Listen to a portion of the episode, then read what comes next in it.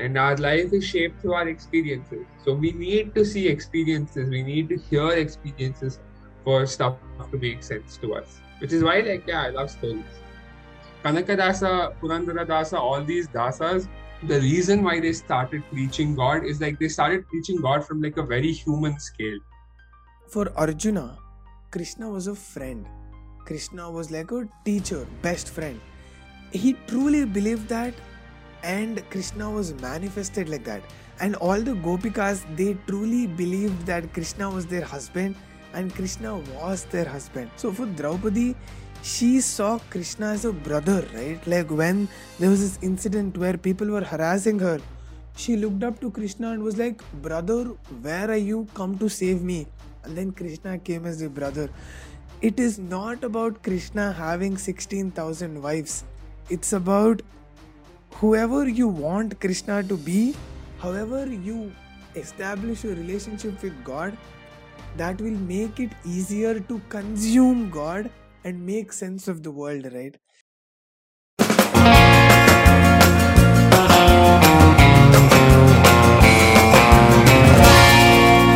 A Sankarshan Joshi trip. Let's go. Good haircut, by the way. Yeah, thank go. you. Ladies and gentlemen, uh-huh. welcome back to another Sankarshan Joshi trip. On this episode, we have Vaishakh Dutt, an avid story lover, story writer, director, actor. He's also a stand-up comedian and a part of improv trio based in Bangalore, which is the Bisibele Boys. He's one of the podcast's favorite guest, which means podcast host's favorite guest. So, Vaishakh, thank you.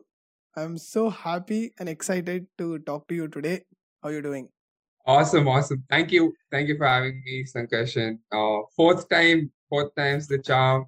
Uh, you know, Sankarshan Joshi Trip, Hall of Fame, all of that. Excited. And like, this is also a way I get to socialize and talk with you. So, it's a lot of fun. Good stuff. Looking forward to this podcast. How are you doing? Yes, I'm doing great, Vaishakh. So, to set context of this podcast, few day, yesterday morning, I was just sitting under the sun. Like, so now I'm, uh, I spend like ten to fifteen minutes at the start of the day, just sitting calm, thinking stuff, and then organizing myself for the rest of the day. So that's when a thought hit me, okay, about gods and all of that. And you were the first person that I thought to talk to because you're a very interesting man. I'll tell you why. You are an atheist, but your interest in Indian mythology and how things work in Hinduism and all of that, your curiosity really excites me. Like, you're a very interesting man from that perspective. So you consider yourself to be an atheist, right? Good introduction. Thanks for thinking about me. But like, uh, like I was saying, I don't consider an atheist, or like at least not like an atheist atheist, because uh, I do stuff which an atheist wouldn't. Like when I, the first thing I do when I wake up is I chant my prayers and I chant my shlokas, uh, because these were taught to me when I was a kid, and uh, that's more of my reason because I grew up learning all of these shlokas and stuff, right? So that's what just comes to me. That's the way I was brought up, and, and it puts me in a calmer space when I do it. It's a part of my routine, my meditation, whatever you want to call it. Uh, I do understand the importance of going to temples. Uh, my granddad was a pujari. He did puja at a temple. So even though like I'm not religious in any way, but I do understand the context of living in such a family and how important my culture or my upbringing in that sense was, because that was something that was really important to my granddad. So I kind of like feel like I have to respect it to whatever extent I do. So I do understand that sense as well. And like, yeah, how much ever uh, religious my granddad was, that religious my dad isn't. And how much ever religious my dad is, uh, I am not. So generation by generation, definitely like, uh, I feel like we get, we become more and more different. But like, I do understand that basically what I'm trying to tell you is like a lot of my practices are because they were my upbringing and they are my culture. It's like not because of a belief. Yeah, it's a discipline. It's not because of my belief in something. So that way, like, I'm not like an atheist atheist. Uh, but I am not religious as well. Like, there are some things that uh, re- I, I will not follow something because if you tell me it's because of a religion, because I don't function that way. So uh, in that way, yeah, I'm not I'm not religious, but uh, I'm not an entire atheist as well. Uh, I would say I'm spiritual. I'm not agnostic. I'm not agnostic in the way that I'm not telling like, I don't know, does God exist? I don't think that. I have my definition of God and I have like my own version of God. Okay. To whom I pray to. And that's just how I, I, I it took me time to get to my uh, interpretation of God and all of that stuff. But I'll, I'll let you more about, know more about that as we go down the episode. But basically, uh, I have my own definition. I am spiritual.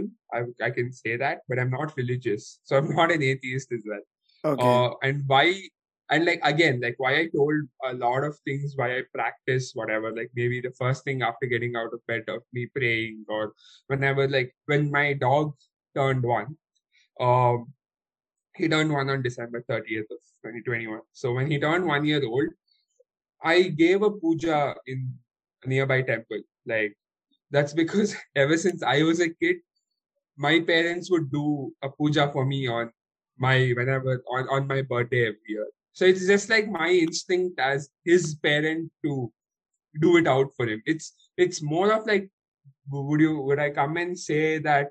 Um, do you believe in it? Does it make sense? Is it actually true? More than that, it's like a practice that we've been following in my family. Yes, it's your like, way of showing love towards your dog, right? Because your parents showed you love that way and you'd like to extend the same love to your pet. Yeah, it's it's that same sort of love and like protectiveness and uh, stuff. I, I gave like, I wrote for an Abhisheka in his name in, in uh, nearby temple. And like I went and I did that puja. So it's like a very mental piece. It's a calming thing because it's like, I'm doing my, I'm trying to do, and I'm trying to be the best dog dad that I can. So yeah, that way, so it, it all of this stems not from a religious point of view. It's more from like an upbringing point of view. So a lot of the things like my dad, before starting his car, he prays every time. That like, as I was growing up, I've seen him do that. So like, even when, before I start, like I tend to do, He, if he prays for like, say two minutes, I pray for like ten seconds. That's the difference that I'm talking about. But like these small, small things have come to me through culture and through upbringing, and that's why they're staying with me. So yeah, it stems not from a religious point of view, I would say that. And similarly, my whole huge interest in mythology and especially Indian epic tales, it all comes because of my upbringing again, my parents telling me these stories, me having these discussions with them, and like the books I used to read growing up. So it, all of that comes from there. But yeah, so yeah. The first time you were here, we talked about that, mm-hmm. right? Like we talked about Indian mythology and all of that.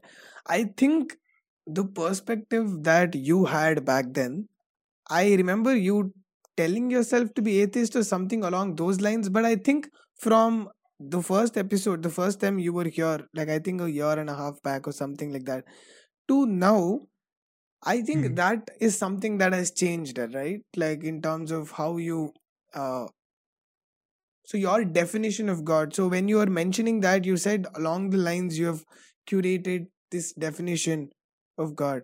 So I'd like to start off by understanding your definition of God, and before that I'll just like to set up a foundation of why we are doing this episode, because uh, yesterday when I was sitting, a thing hit me that every single uh, God that we have in Hinduism, one of the critical comment that we get from other religions or anything like that is that how can a God have a human form, right? Like that's a criticism, or the way how we humanize our gods, that I've heard a lot of people criticize that. Like it sounds silly for some, and then some comment on the stories, and some try to find flaws in the tales that have been told, uh, the mythological tales that we've been t- told. And you are someone whose perspective fascinates me a lot because you love Indian mythology, and especially you said you have a curated a definition of God, right? So do I. And even I also have curated my own definition of who God is. So now that we have established that, please tell us, like, what is your definition of God? So like, yeah, when we did do the first podcast or, or the first time I was on your podcast in like December of twenty twenty, I remember me telling that I'm not religious, but I am spiritual. And I think I still am the same. But like, yeah, over, I would have, I, I had come to like my own understanding of God for sure before that. But uh, a few more, uh, maybe like a mental phase that I was going through or like whatever did like help me, you know, become, um, get, get, give, gave me like a different, uh, perspective, I would say, or like it, it strengthened my already existing uh, perspective.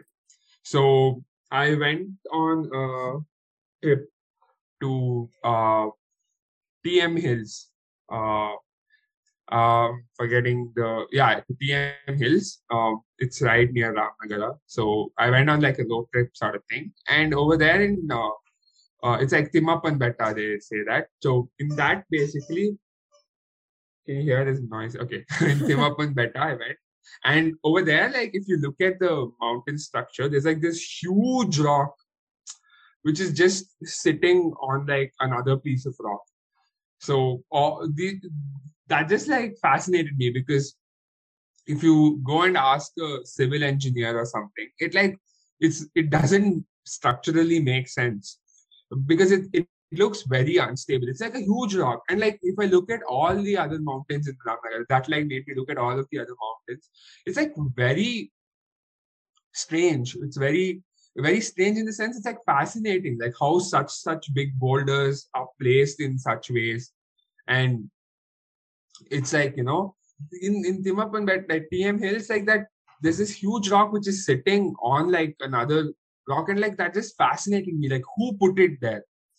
Who who placed that? Because it's structurally, it's weird. I wouldn't say like it's uh, against physics or something, but like it it, it it's it, it it's like very fascinating. Such a huge boulder placed in such a risky way, and even like that is T M Hills, and there is a temple there. Uh, they call the god they established there was Timappa, and the story behind that god is that people back in that time would come, see that mountain and see that, and they would get fascinated, right? Like, oh, who who put this rock there? So then they then they told, okay, Timappa, the god, and it's a I, I, it's an avatar of Vishnu only, I guess. So he put the rock over here, and they built a temple in his name over there, and the temple still exists today. So that's exactly how, at least in like local level, at a very local level, that's how people understood God. So if you go to somewhere near Malleshwaram, there's something called uh, Circle uh, Devi something. There's a Circle Devi uh, temple. So that temple was built so that accidents don't happen in that circle. Circle Maramma, I think. That's it. It's near Malleshwaram. So in that circle right over there. So it's like they built that temple, Devi, the we got this Devi, bless this place so that accidents don't happen in this circle. Maybe at a time back then, a lot of accidents would happen. So it's actually called Circle Maramma Temple. Uh, my friend Anurup, he's doing a thesis or, or he's helping in a thesis, which is about fever goddesses. So anytime there was like a disease, people would create a god out of like a Devi. And and like call it, it and basically to cure that disease from their home.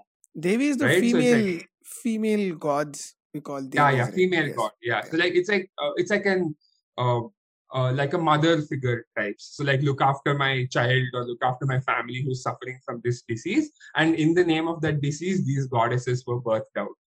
Right, Malleshwaram or the place it comes from the god Kadu Malleshwara. So it was a forest and the god there of the forest was Kadu Malleshwara.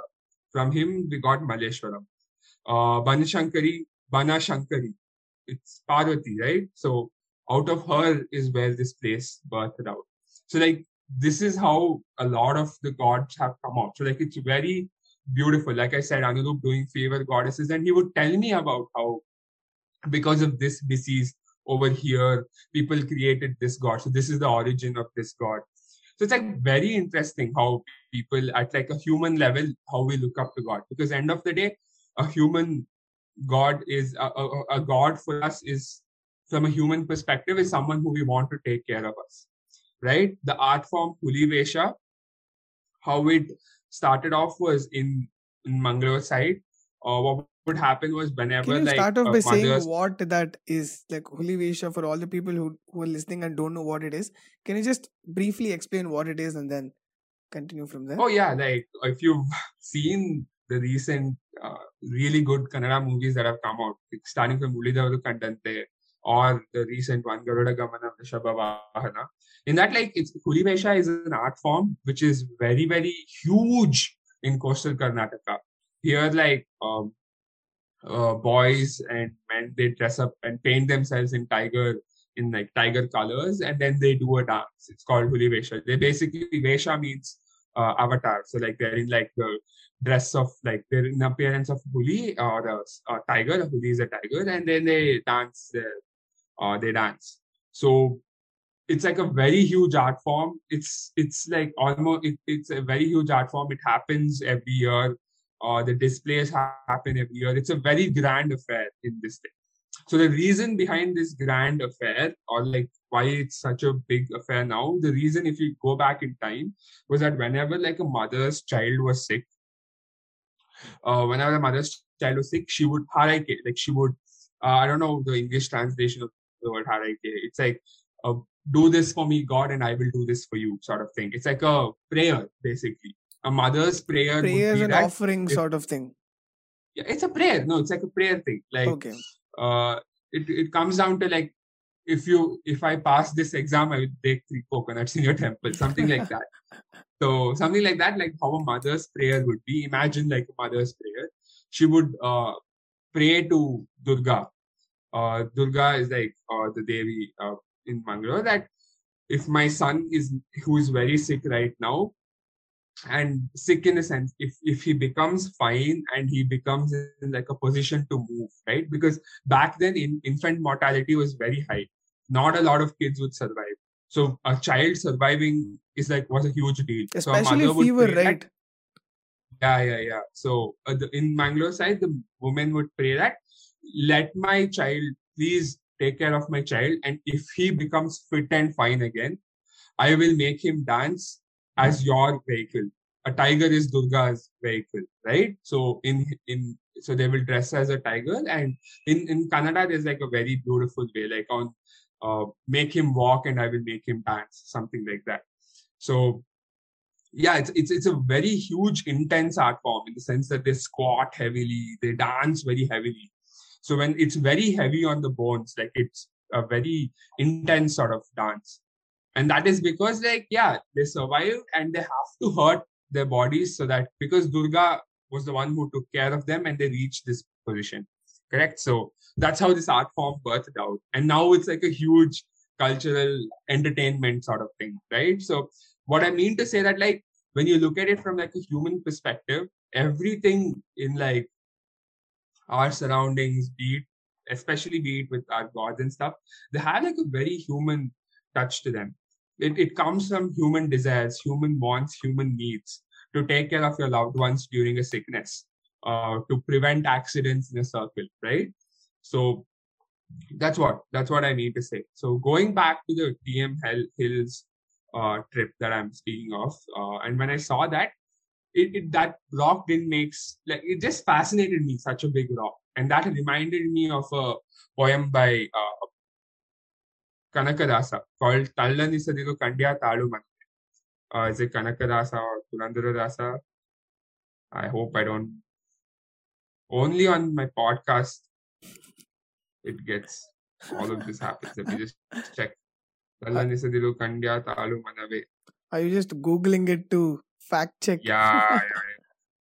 yeah I'm right. It's Kanaka Dasa only. One second. Really this... appreciate your efforts to uh, cross-check and put out the like a right, valid information. Yeah, no, no, no, no. I know it's Kanaka Dasa. But you just want to so, be sure of it. Yeah. So I don't want to make a mistake. I know. But like, I know it's Kanaka Dasa. But when I come on podcast and I'm telling, oh, my mind is like, are you sure? What if you're telling it wrong? So that way. But it is. It is Kanaka Dasa. So Kanaka Dasa has a poem called Tallanisadelu Kandiya Talu Matre. And like, I, I'd like, like to go over the poem as well on this. So uh, the poem basically means Tallanisadelu Kandiya Talu Matre. Meaning, in, in a very cute way, it's saying like, don't worry mind.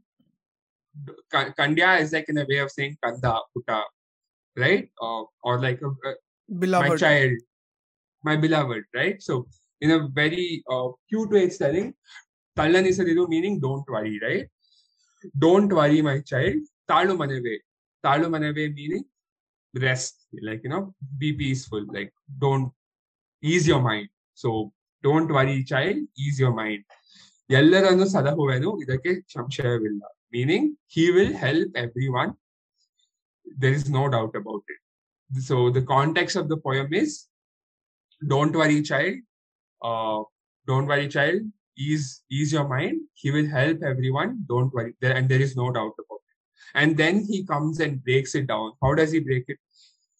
Bettada tujiyalli huttida vrikshakke katteyannu katti neerareyadavaru yaru puttisida swami ta honegada nagalu gattiyagi sadahuvenu idakke shamshayavilla.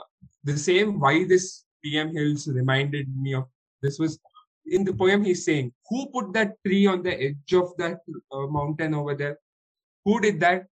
Right?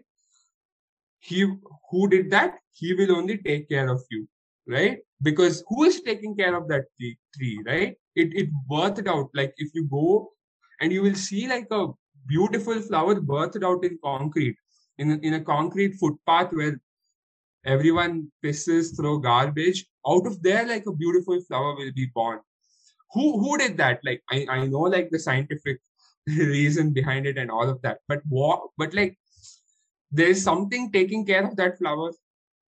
That same thing will take care of you also. Don't worry. That entity. Yeah, it's an entity or an energy or a force or whatever anything, you want yeah. to call it. Yeah. Adaviyola Mriga Pakshigaligella, Adigadige Ahara Vittavaru Yaru, Padeda Jananiya Teradi Swami, Honegidagi, Bidade Rakshisuenu, Idake, Shamshaya Vita. For like animals and birds, someone has kept food every everywhere. There's food everywhere in squirrel, nature for every species. Yeah. Like animals in forest. Yeah. Who gave yeah. food for them, right? Like that's what it's saying there. Yeah, yeah. Like in every place itself. Like if you look for the squirrel, like if you think of a squirrel, there's like food everywhere. And for every living organism, it's living its life on its own. It's it's living its life and it's able to take care of its needs. If it's like a deer in the forest, it has grass, it has things everywhere uh, around in there. A lion has food everywhere. So like every organism has a way of conducting its life. And it is, it has been. If humans never came into existence, each and every organism would like, you know, have their own ecosystem. Food and like, yeah, they, they, they've been taking care of this without us intervening, right? Who kept those ahara? Who, who kept the food for these animals everywhere? That same person who kept that food, he will take care of you also. Don't worry. Right? There's something even more beautiful. He says like, Kallinalli huttida kooguva kappegaligella alligalliga ahara tandivarya. A frog that is born in the crevice of a rock, uh, in the crevice of a rock somewhere, for that insignificant species also here, this force has found a way to take care of it, give it food and become big. There is something that is doing. That same person who is doing this, he will take care of you also. So in a way that like, and like it's it's told in a lot of renditions of this Kanaka Dasa. And like Kanaka Dasa, Purandara Dasa, all these Dasas who, the reason why they started preaching God is like they started preaching God from like a very human scale. Their how how how was it back in time? If you had to pray to God, how would you have to pray? You'd have to chant these uh, complex Sanskrit shlokas. And over time, then came Basavanna and Akka Mahadevi, right? Allama Prabhu. They're all, they're all the forebearers of the Lingayat mo- movement. How did they transition from that to that? Vachanas. So Vachanas are much more easy for the common man to say. And they are giving a definition of, you know, like, They're, they're like helping the normal pe- person interpret and become close to God in their own way, right? right? And at the end of the day, they're preaching life lessons. Then these dasas, how they do it is they wrote songs. They're singers. If you look at these renditions, there are like a lot of renditions on YouTube about Tala Nisariro Katya Talo Manave. They're beautiful, tear-jerking songs.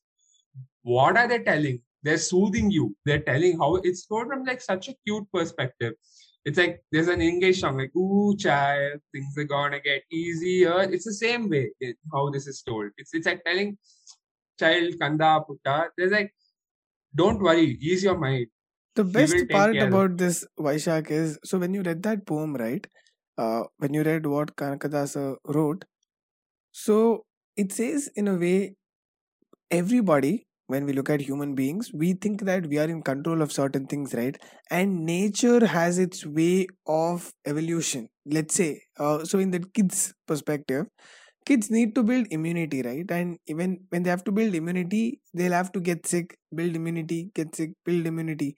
So when Kanaka Dasa wrote this poem, let's say from a mother's perspective, if your child is sick, you want that kid to get better, but there is nothing you can do about it. So in a way, like, don't feel that you have control.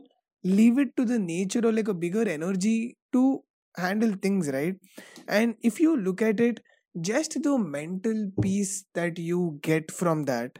Like, so let's say if a lot of people go through a lot of negative thoughts and negative uh, whatever it might be, like like negative results for in, in any relationship, it's because they think they have control over things that they don't have control over, and that sort of leads to a lot of problems. And this poem, just taking off that that load, helps them, right? Like mentally.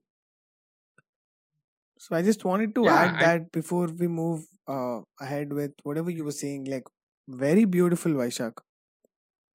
Yeah, yeah, yeah, and, and it's yeah, and and it's it's it's it's telling you to, it's calming your mind. Plus, how is it? How it's a song. Music calms you down naturally when you listen to something melodious or something. It calms you down naturally, and which is why it's such a powerful tool, right?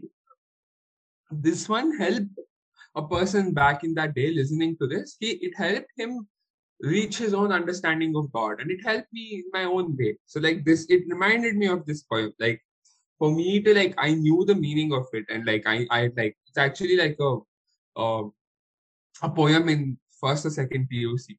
It's a very beautiful poem, and like, and like I, I knew kind of knew the meaning of it, but for me to realize the value of it, right, it happened to me when I went to T M Hills. So it was like, and it just hit me like. And like, I was also worrying about stuff back then. So I was like, yeah, the same thing that's taking care of this rock, who put this rock, that thing is going to take care of me too. It's going to take care of all of us. Right. And whatever I can't, it's, it's, of course, like I have the want and need to control everything ever. So that's who I am. But every now and then it's okay. It's okay. Just like, don't worry. Like, and, and I am an overthinker. So don't think so much. Ease your mind. It's like, calm down. Calm down. It's going to be fine. So this like, and like, it, it like made my bond with nature much stronger as well. So, uh, it, because like from like a nature setting, like how is the world so beautiful? Sometimes when I see my dog, I see God. Like, how did a creature come who's so loving, who's takes care of me, who's who loves me, like even if I yell at him, two minutes later he's back with the same love. How did God create a creature who is so full of love, who doesn't harbor negativity, who doesn't keep the same negative emotions inside and doesn't carry it forward. All of these things are like God. They're all godliness.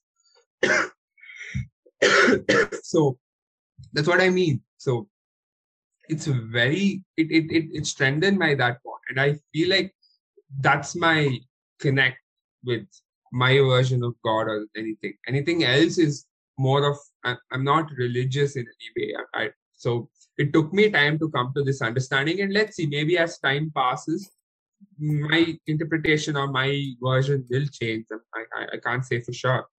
But the things such as praying up, or like before every theater show that I've done it, before every improv show, I touch the feet of my parents and my grandparents, uh, my grandmom. I touch their feet.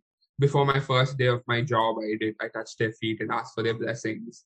After I got my first salary, I touched their feet and got their blessings. So these are all things which have come to me from culture, not because of, you know, God. My granddad, my granddad, like whenever like any guest would come home, used to irritate me a lot. Like he would just be like, Vaishakh, you touch their feet, and they'll be like, why, why, why, why their feet? So like every time he would do it, like I, I don't do it to that extent, but like I understand, like I do it out of like my respect and my upbringing and my culture, and I like doing it. It calms me, and it it's like a way of life for me. But yeah, this is how I separate my spirituality aspect as such. It comes from like a very, it's not like a deep. My spirituality doesn't come from like something deep as like, you know, there are chakras in this body, this cosmos, all of that stuff. It it comes down to like the most basic human form. The ba- Kanaka Dasa telling me to not worry. And like a mother asking, my mom asking, going to like a temple that's, she went to Kukke Subramaniam, my mom and dad, which is like three hundred kilometers away from here, three hundred, three hundred fifty kilometers away from here, just to pray that I do well in my exams. These things are like very human. And if that helps you lead your life and that's your understanding of God and stuff, that's mine too. So I would say that's how I am as a person. But yeah. So I think we both are similar in a lot of aspects when it comes to God. Because for me, right, philosophy, I don't know how to put it, but it is changing my life. So whenever I read anything or whenever I listen to a poem, right, for me, it's not about belief. I mean, in the, in the entire Hinduism, a lot of people have belief. And that's how they function, right? Like from faith and belief. And there is other subset of people who, for them, philosophy can have a lot of impact. Like philosophy in uh, in proportion to our actual life. I mean, like that's how it works, right? So when I, let's say this poem that you're talking about, it just hits me. Like where, if I listen to Gita, and then there is something that Krishna said. It just hit me. So Jordan Peterson, right? Like I remember you mentioning him about like twelve rules for life. We had this entire bit in our first podcast. I didn't know who he was. And then now he's like one of my favorite people in this whole world. Like I have heard hundreds of hours of him from that episode to here. I have like, I have heard him n number of times. Anything that he says, right? Philosophically, that hits me. So my mode of how I do better in life and my mode of how I function, it's philosophy. Like it can help me, let's say if I'm in a very sad state, certain lines said by someone, it just translates me, I process it and then I bring that to action. So in Gita, Krishna says, you are the doer, you focus on doing it and don't dwell on the result, right? You leave the result to me.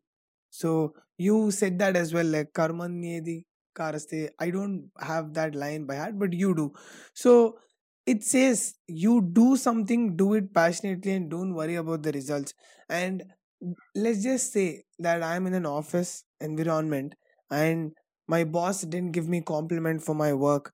And let's say if I'm anxious and if I'm If I'm overthinking and I'm sad, just is this one line, right? That says, focus on doing your best and don't dwell on the result. Just thinking about that line, it just hits my mind like reset, like refresh. And for me, that's how I function. And like even throughout my podcast also, like if you go through my solo episodes, I just observe things and how people do. And then let's say I read a book or I've heard this poem or like some uh, spiritual thing. It's just like I connect it to human behavior and how people function and how do I function well in my life. So that has been my mode of doing it.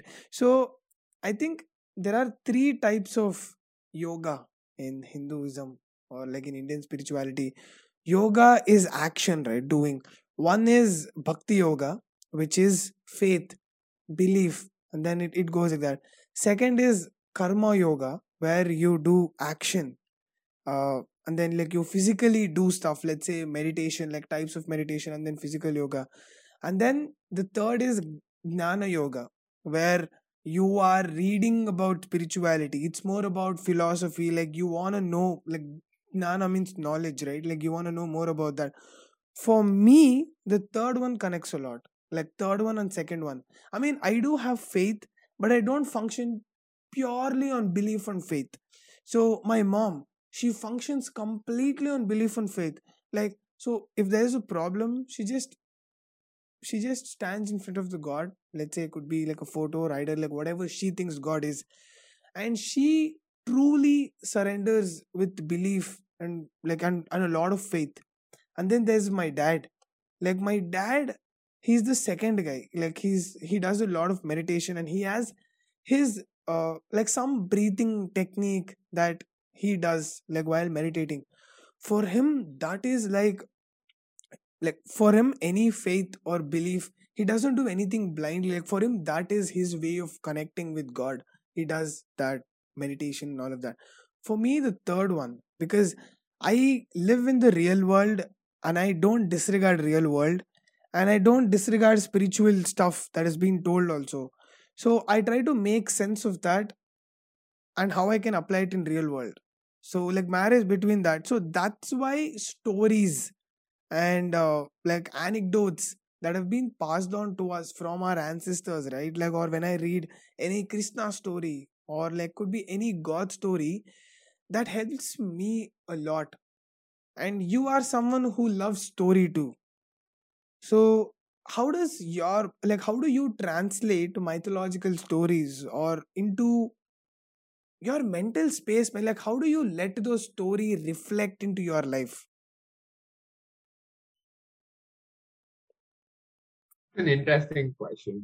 Uh, for me, like when I look at stories, they're just stories, and I can definitely look at it and like I, I learn. And as a person, like I tend to analyze things and go very deep into stuff and all of that.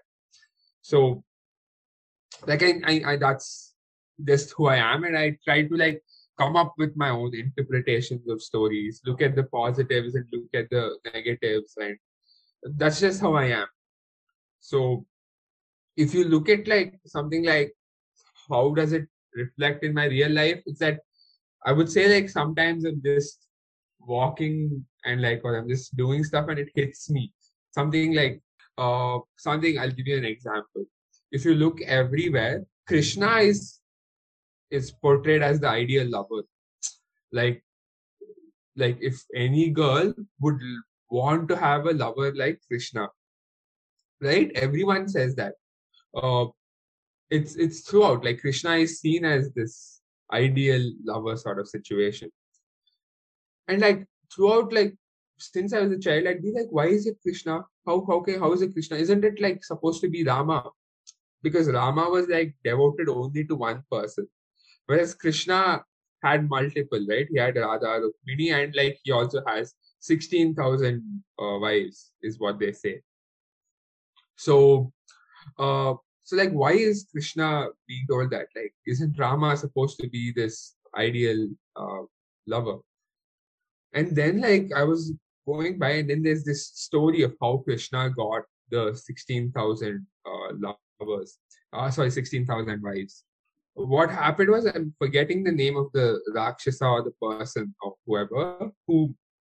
But there was this person, um, I'm forgetting the name, but this uh, he, the, this evil person had entrapped sixteen thousand women in his castle. And Krishna went, fought, killed that demon. And then he took sixteen thousand avatars, like at the same time. And he married all of the sixteen thousand women who were trapped.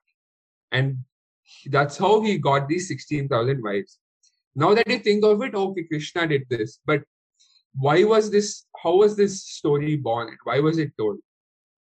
So back, like, women who have been touched by another man are regarded impure, right? Back in those times. And like, that's just how, it's like a, a, a misogynistic and regressive thought that like, if she has been touched by someone else, it's, she's an impure person. And she, she does not belong in the society, et cetera, et cetera. Evil, evil and uh, vile uh, thoughts and statements.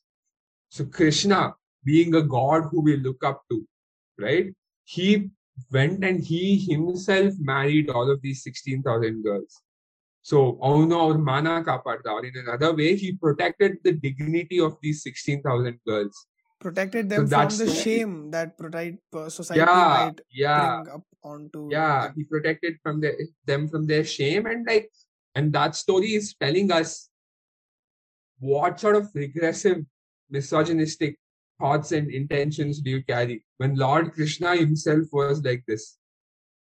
So it's in a way of telling us, it's it's this, that's what I mean. Like from a human point of view, they're all like stories and their values. I am so right? happy. I am so happy you brought this Krishna story because uh, I made notes where I wrote this exact point that you are talking about, and I put exclamation mark next to it because I wanted to put more emphasis on this.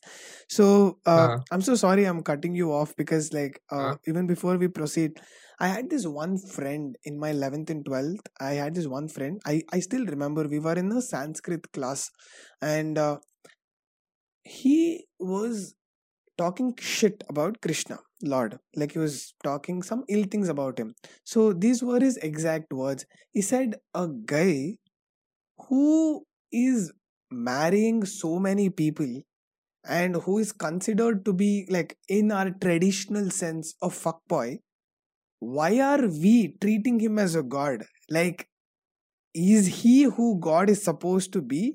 He is the god and we're supposed to pray. And that's how he was mocking Krishna. And I didn't respond anything to him. But I felt bad for him saying that. I'm like, whoa, like I've never heard anyone say something this extreme.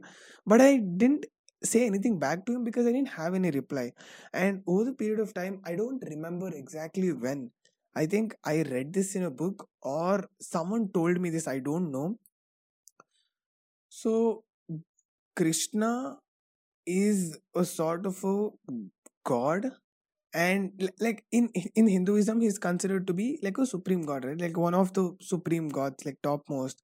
And so once when I think Narada or somebody, he, uh, when he heard that Krishna had sixteen thousand wives or a lot of women, he went to one of Krishna's wives' home and Krishna was there. And he went to second wife's home and Krishna was there. And he went to the third wife's home and Krishna was there. And he also went to the main Krishna where he wasn't there with anybody. Like Krishna was also there. So ideally how it was translated was Krishna was not actually there in each and every houses as their husband. But these Gopikas or his like all the women, they worshipped God and they showed love to God as their husband, you know. So initially when you were talking about Lingayat and how uh, that Lingayat religion or community, how there were these uh, people like Basavanna who were taking like a huge chunks of philosophy and they would tell it in such simple words that would make sense to common people. Basically they made that the huge ideal of who God is, whatever it is, into these digestible chunks, right? And so applying the same logic into this Krishna's thing, people are building a relationship with God and they are showing love to God. So basically Krishna will be whoever you want him to be if you show him love in that, in that sense. So for Arjuna, Krishna was a friend. Krishna was best like a friend. teacher, best friend. He truly believed that, and Krishna was manifested like that. And all the Gopikas, they truly believed that Krishna was their husband and Krishna was their husband. And for Draupadi, right? Draupadi, oh my god, like, dude, I'm getting goosebumps. So for Draupadi, she saw Krishna as a brother, right? Like when there was this incident where people were harassing her, she looked up to Krishna and was like, brother, where are you? Come to save me. And then Krishna came as a brother. It is not about Krishna having sixteen thousand wives. It's about whoever you want Krishna to be, whoever, like God. So Krishna is God. However you establish a relationship with God, that will make it easier to consume God and make sense of the world, right?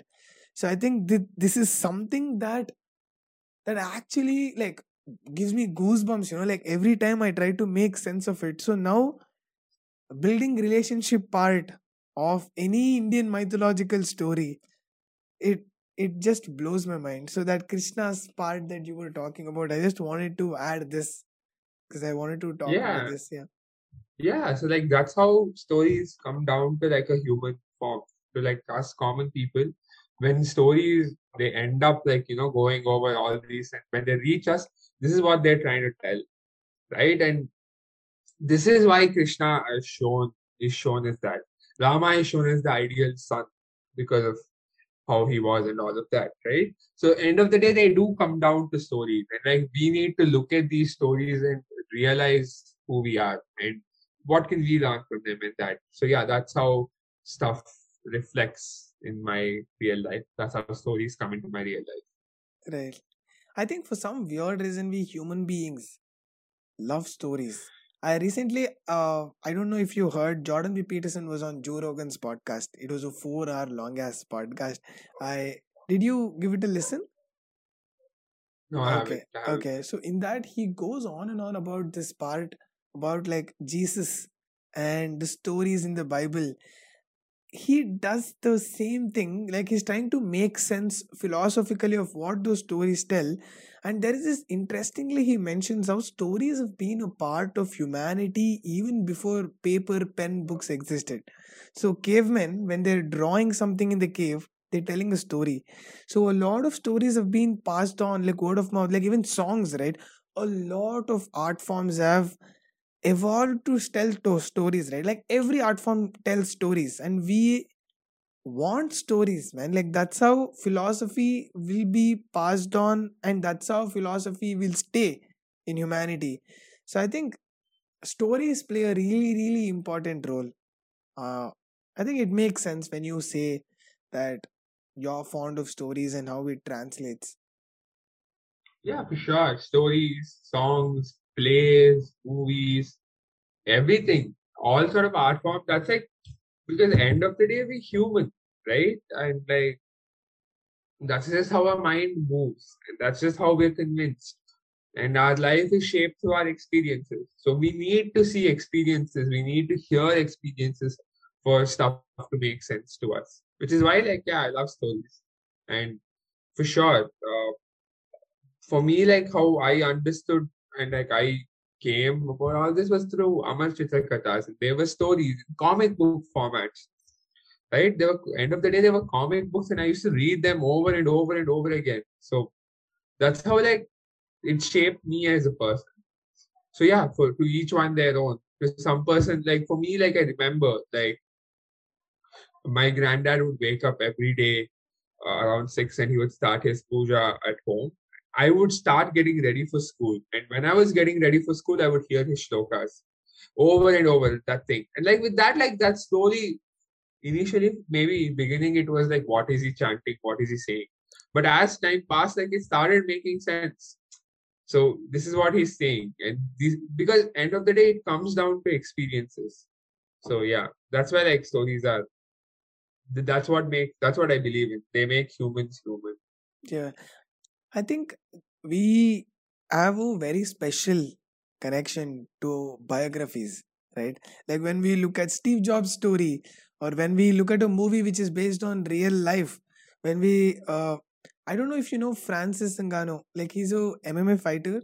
He was on Joe Rogan's podcast and he told his story of how he came from a village and like how basically he smuggled himself into France or like some country like illegally, and while cross uh, while crossing four or five times there was this very like a wall and there were these uh, thorns or like the barbed wire that they put around it.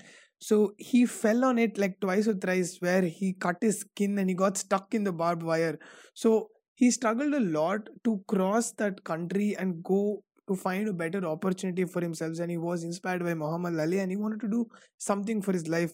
And then now uh, he's a like I think he's a heavyweight champion of like U F C. There is something about the real life struggles and real life stories. It's like he is me, I am human, and like we are in the same planet.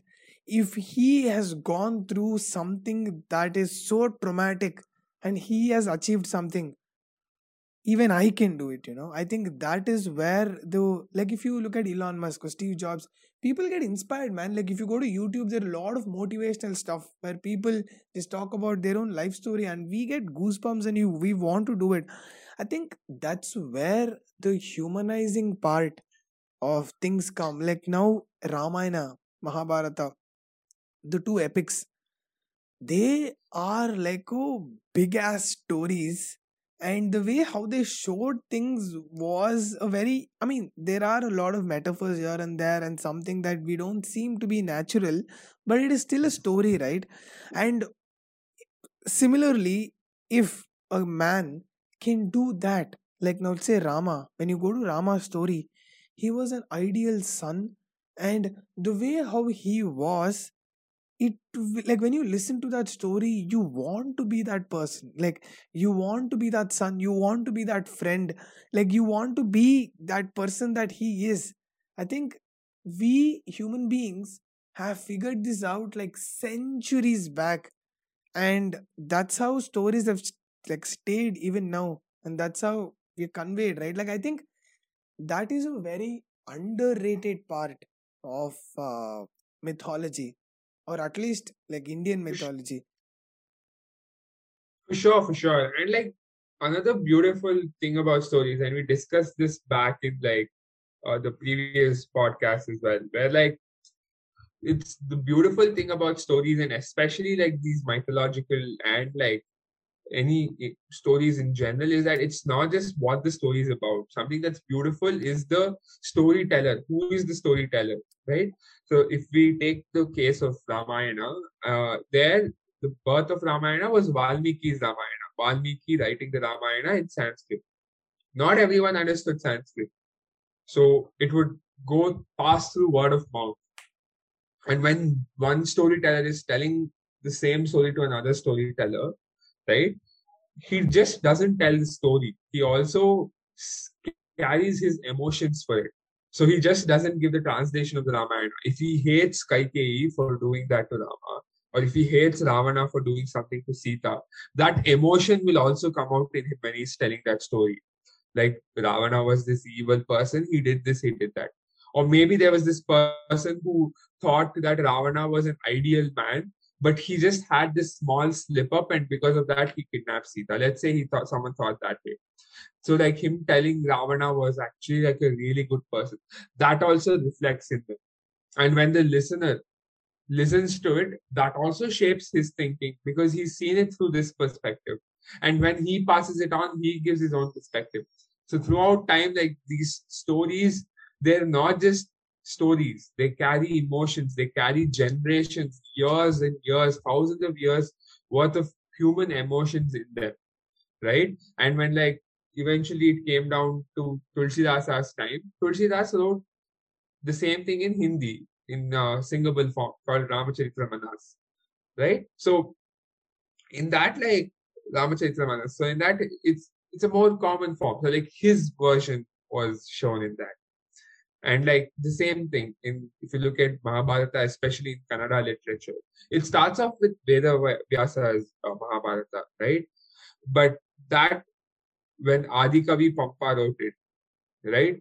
he had a take. It was called Adi Adikavi Pampa's Mahabharata is actually called Vikramarjuna Vijayam, because for him Arjuna was the hero in the Pandava, like he was the hero, and he wrote it from that sort of view. So if he heard that, if I if I lived during that time, for me Arjuna would be my hero, right? And then if I heard if but then came Ranna, and he wrote Sahasa Bhima Vijayam. And for him, Bhima is the hero. So if I heard that, for me, Bhima would be my hero, and that would uh, that's how I would be.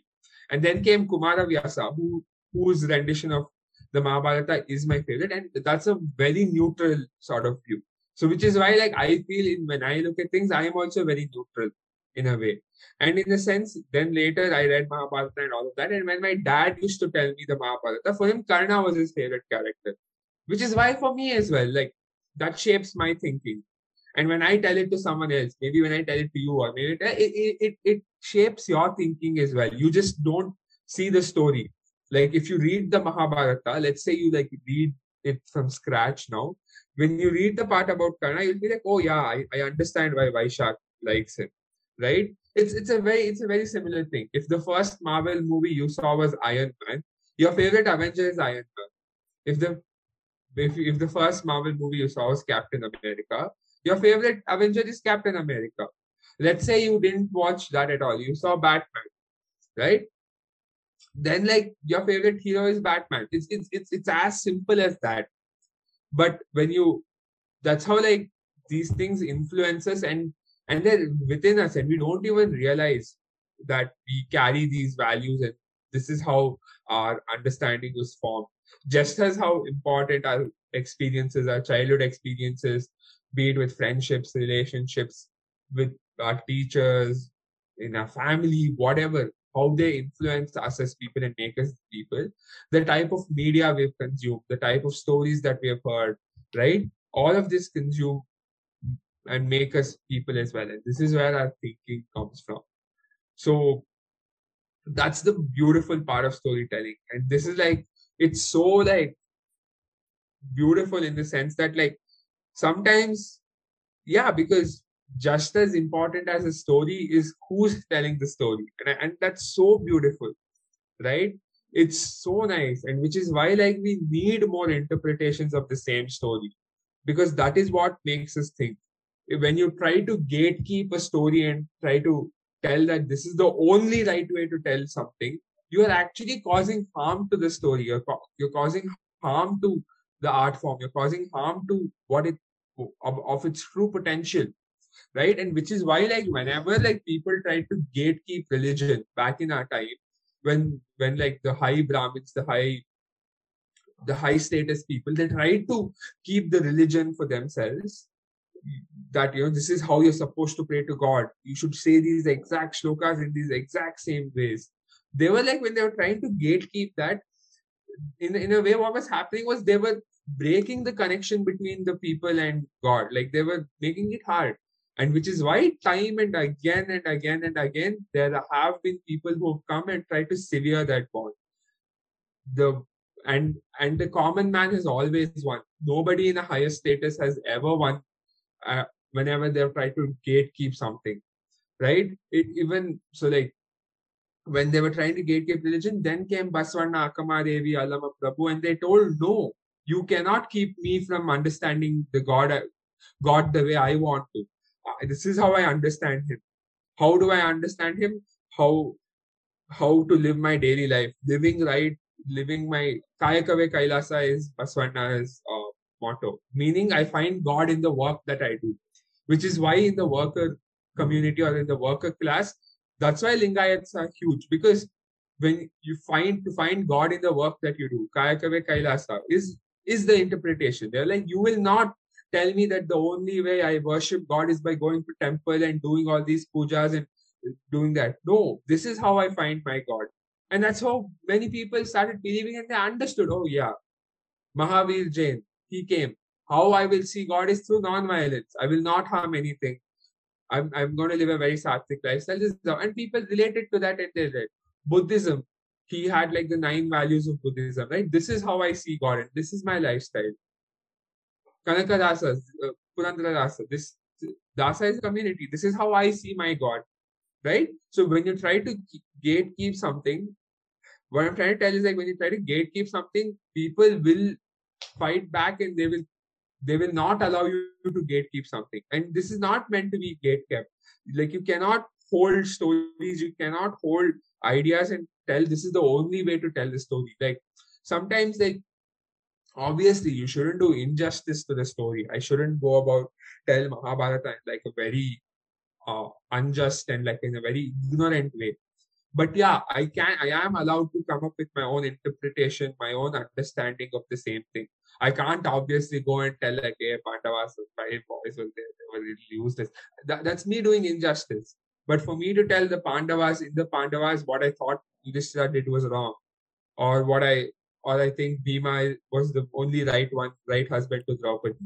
Something like that. Like these interpretations, I'm allowed to have them because that's what stories are supposed to do to you. They're supposed to evoke emotions. They're supposed to make you think. They're supposed to make you understand. And that's how they reflect in your real life. You asked, right? So that's what I mean. So you can't gatekeep stories. And I find that it's happening a lot, especially now, where like if you try to twist the way a story is told, like there's like a huge uproar and like, it's like, it's, it's, it's, it's, it's not seen. It's very unsuitable for the story format to grow. Because what makes the story story? It's, it's end of the day, it's just words on a piece of paper. But when you read them and you think them and you put your own emotion to them, that's when they start making sense. So which is, yeah, it's, it's as simple as like this gatekeeping thing is like why Indians are huge, how cricket became huge in our country is because it was gatekept as like high class Englishmen would only play this. So they, we Indians were like, fuck you. And we started, play, it became like a very common, like local gully cricket it became for us. So it was like a, a middle finger to the class system in a way. So like, end of the day, human emotion triumphs everything. And yeah, that's how stories grow. That's how we grow. And that's how we progress as a society. Absolutely, Vaishakh. So, yeah. I think that emotion part is... I think you can try to understand someone's pain, but when you go through a pain, the, the way how you see things is entirely different. So I think a lot of people, when you say philosophically, they disregard feelings, right? Like in a sense, do think with your brain, not with your heart. And I understand that because sometimes our insecurities drive our actions and our insecurity is a feeling of lacking something, and that is a feeling and that's an emotion. I understand that.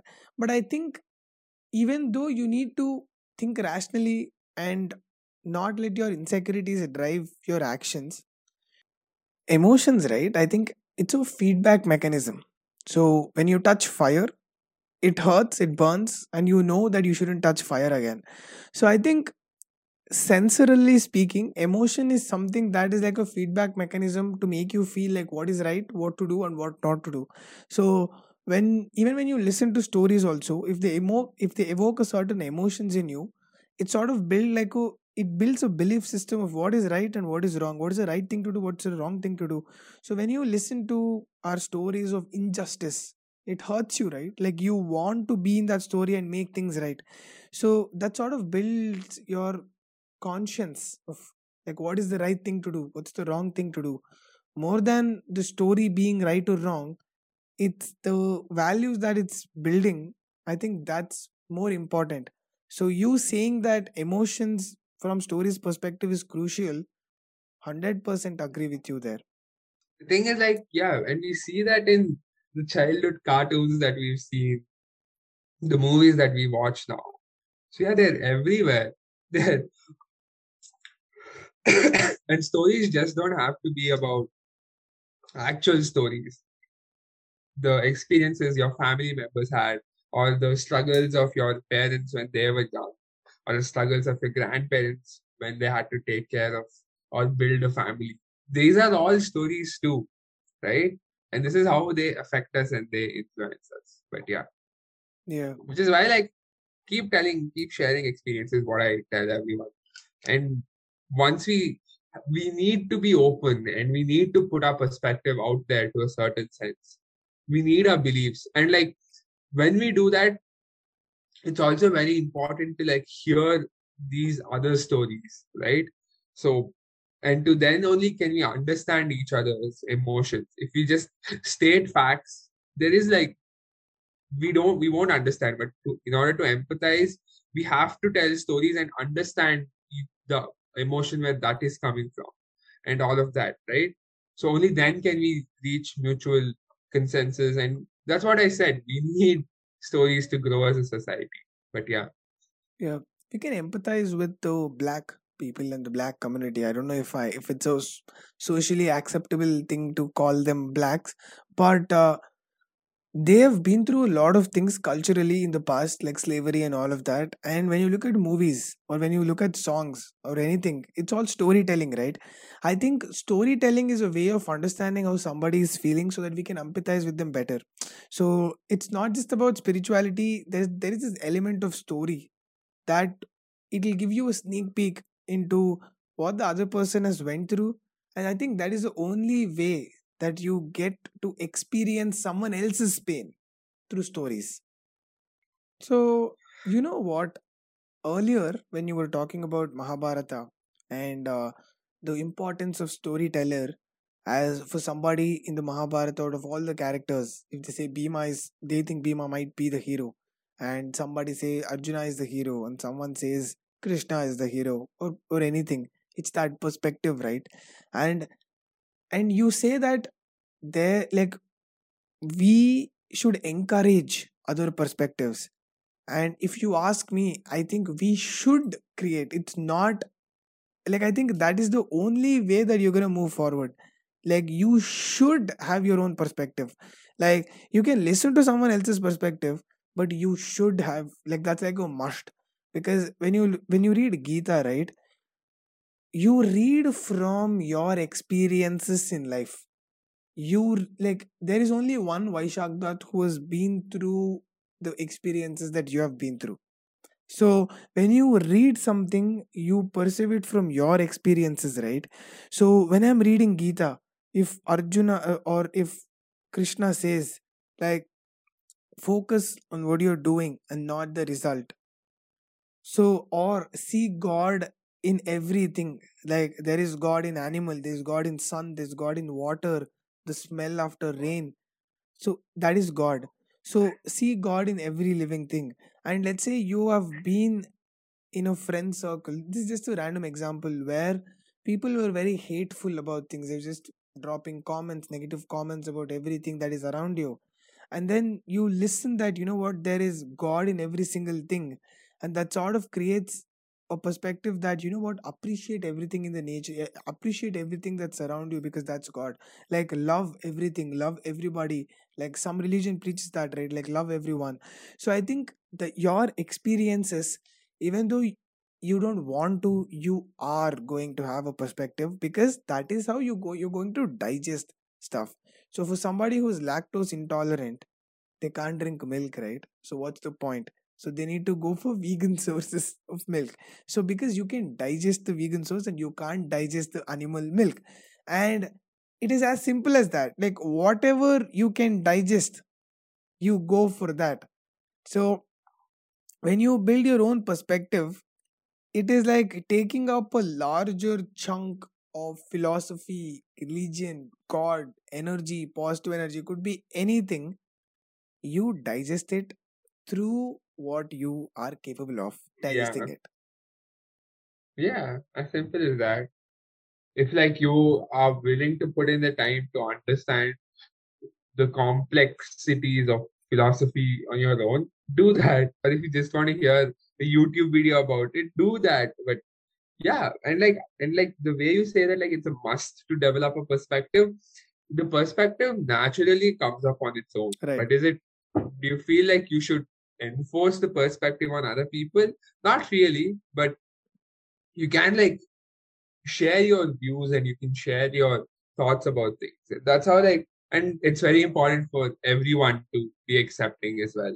But yeah, for sure, uh, to consume whatever you can with the format that you can consume. And, like, to do something is better than to do nothing. That's definitely there, right? Like, if you can't read books, if you're reading audio books, No one should come make fun of you or you can't actually sit with a book. You're doing something about it.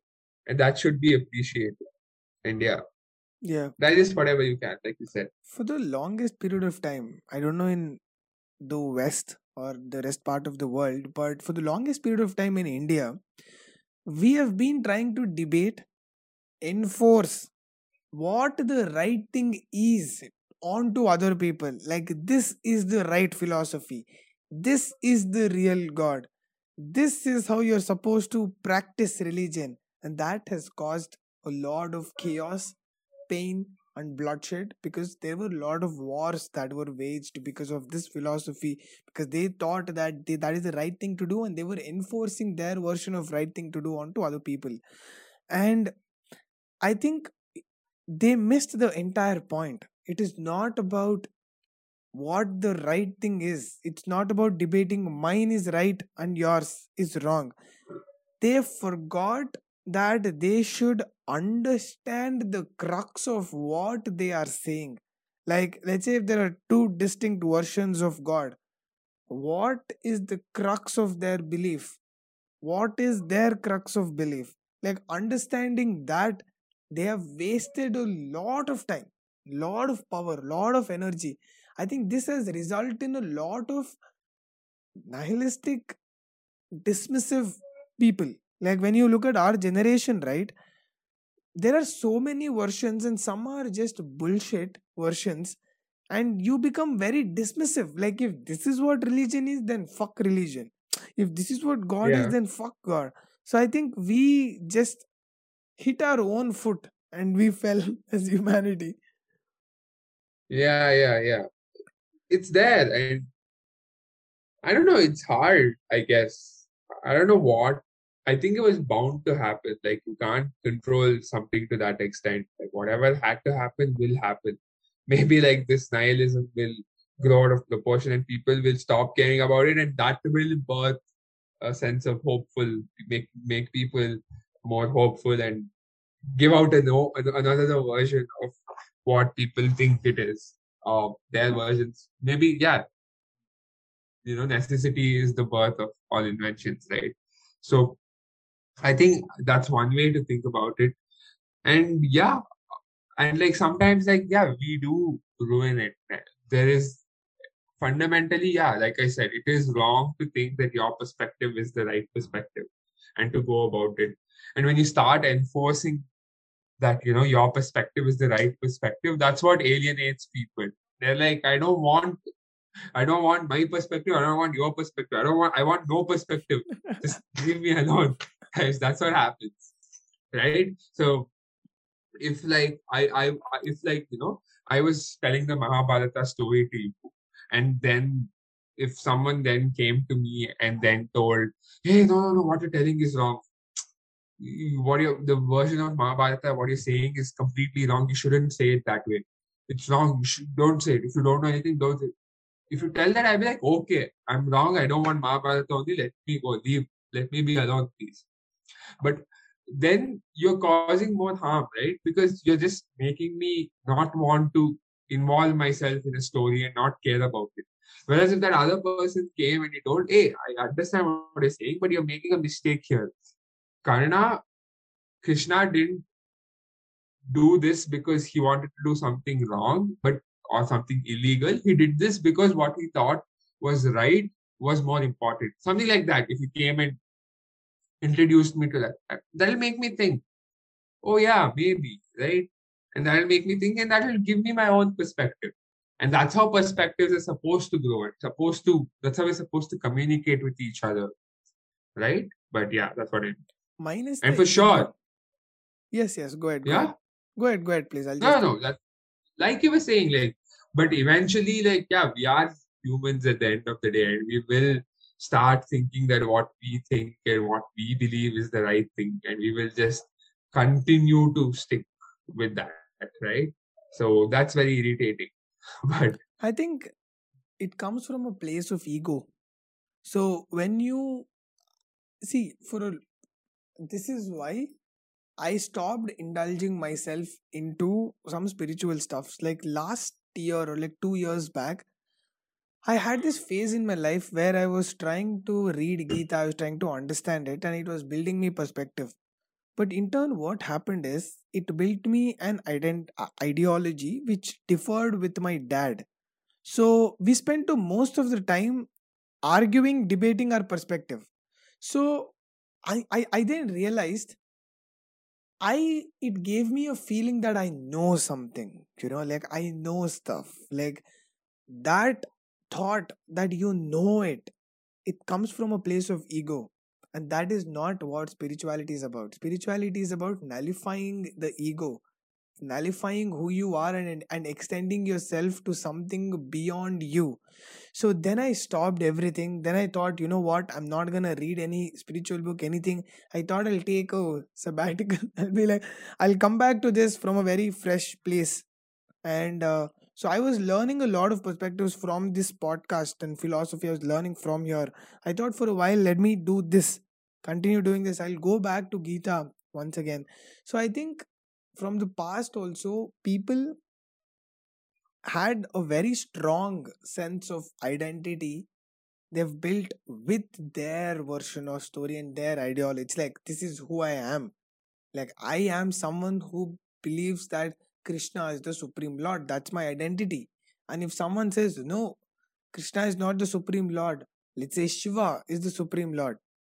Or, yeah, Shiva and Vishnu. That was something like Vishnu, Krishna, like they were all the same incarnations, right? So, for the longest period of time, there were two different categories of people who believed Vishnu is God and Shiva is God. And they waged so much war, they spread so much hate, they threw so much shit at, it, at each other because they thought that is who they are. Their identity became that. So now if you strip this identity off them, they don't even know who they are. Like their entire narrative for life, it just falls apart, right? So I think yeah. I talked about this in one of my episodes with like, uh, could be any narrative, you know, like the transgender, uh, the, de- the gender fluidity or uh, uh, let's say feminism or could be anything, you know, like any political identity or any any narrative for that matter. People marry it so hard, man, that you, like it, it starts building hatredness. So I think that is what happened in the past also. Like not letting other perspectives. Yeah, it's like because you become attached to your identity and you're not willing to let go of your identity at no matter what cost, you know, like it's it's very simple as when uh let's say you were going to a, your school and you're very proud of that school, you put it up everywhere, this school, batch of twenty-two, full everywhere, you're very proud of that school and that is your this thing, I'm from this school and that's my identity. But then like a news story comes out that this school was actually uh you know a place where there was a huge money laundering that was happening. Something, you know, they were doing this or something illegal. Then like you become like, oh shit, I went to a school where it, it was like a something like this was happening. So then what you try to do is like you try to defend these actions. Oh, they were doing money laundering because they had to provide to all of these families. Uh, all the teachers had to get equal pay. Like you start defending and like you don't realize who you are anymore. So it's very important to like create your own identity and to not attach your identity to someone or something that's not permanent. And yeah, there are like a few fundamental things which you can agree. This is my fundamental right and this is my fundamental good, uh, right and this is my fundamental wrong, and stick to that. And my fundamental rights and your fundamental right things, not the fundamental rights, the fundamental right things to do, they might differ. And in those cases, the thing you should do is agree to disagree and not try to make change your version. You can't force anything out of anyone. And we make mistakes all the time. And it's very important to understand where these mistakes are coming from. Is it because this is something I naturally believe in, or is this happening because of some, is something or someone else making me do this, right? So, yeah, and like, that's what, like, we, end of the day, we are we are silly. Yeah. We don't realize how we are being silly either. I might be talking on this podcast and telling that, you know, oh, it's important. But like in my own family, sometimes I'm so rigid with my own views and I won't change it at no matter what cost. So yeah, it's very, it's, it's good to be self-aware, but it's also very important to not just be self-aware, but to actually practice what you preach and go do about things and put the effort into, you know, understanding, to communicating and all of that. Right.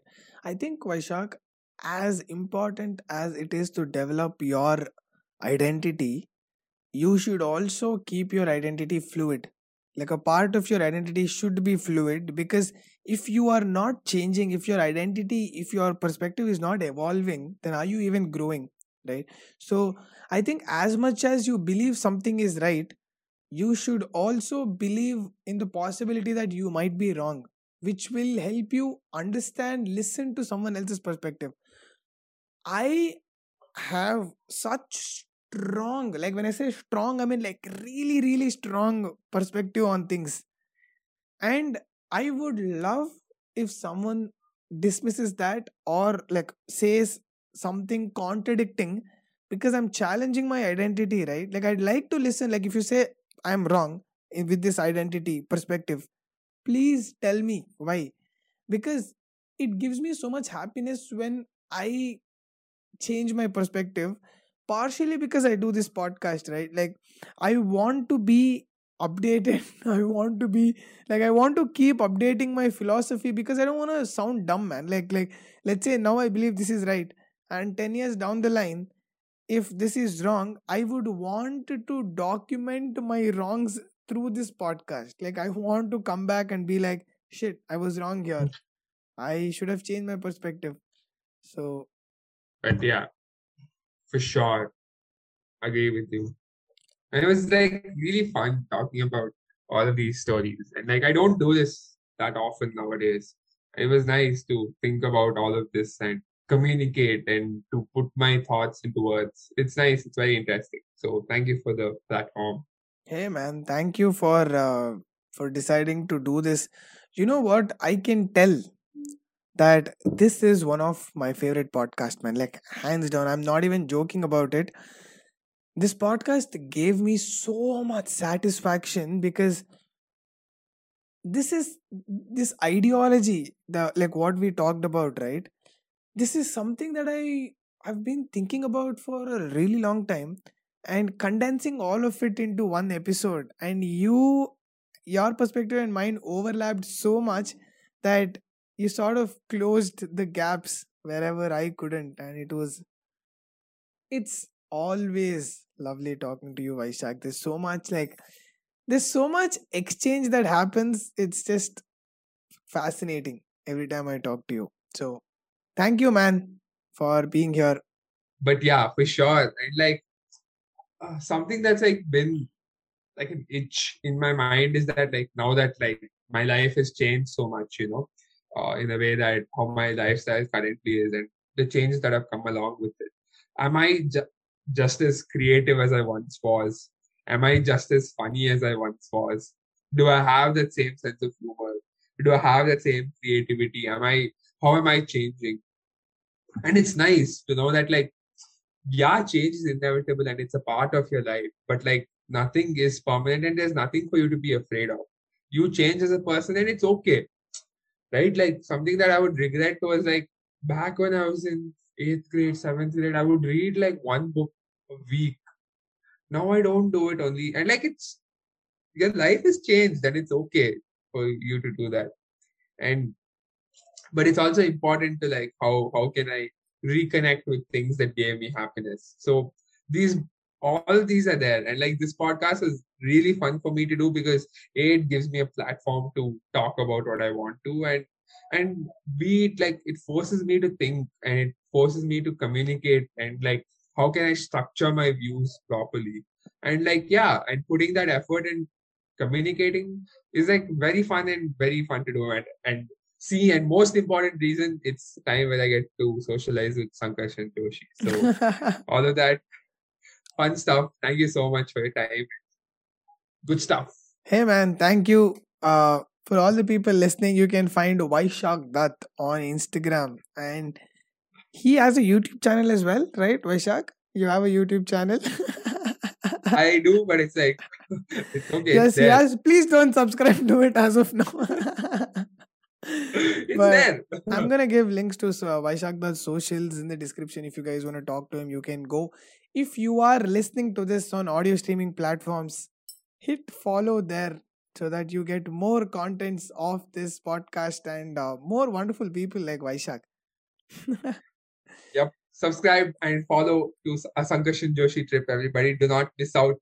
Yes, you can find the episode on YouTube and also Spotify, JioSaavn, Gaana, Apple Podcast, Google Podcast, and yeah, that's about it. Have fun, people. Yes, bye.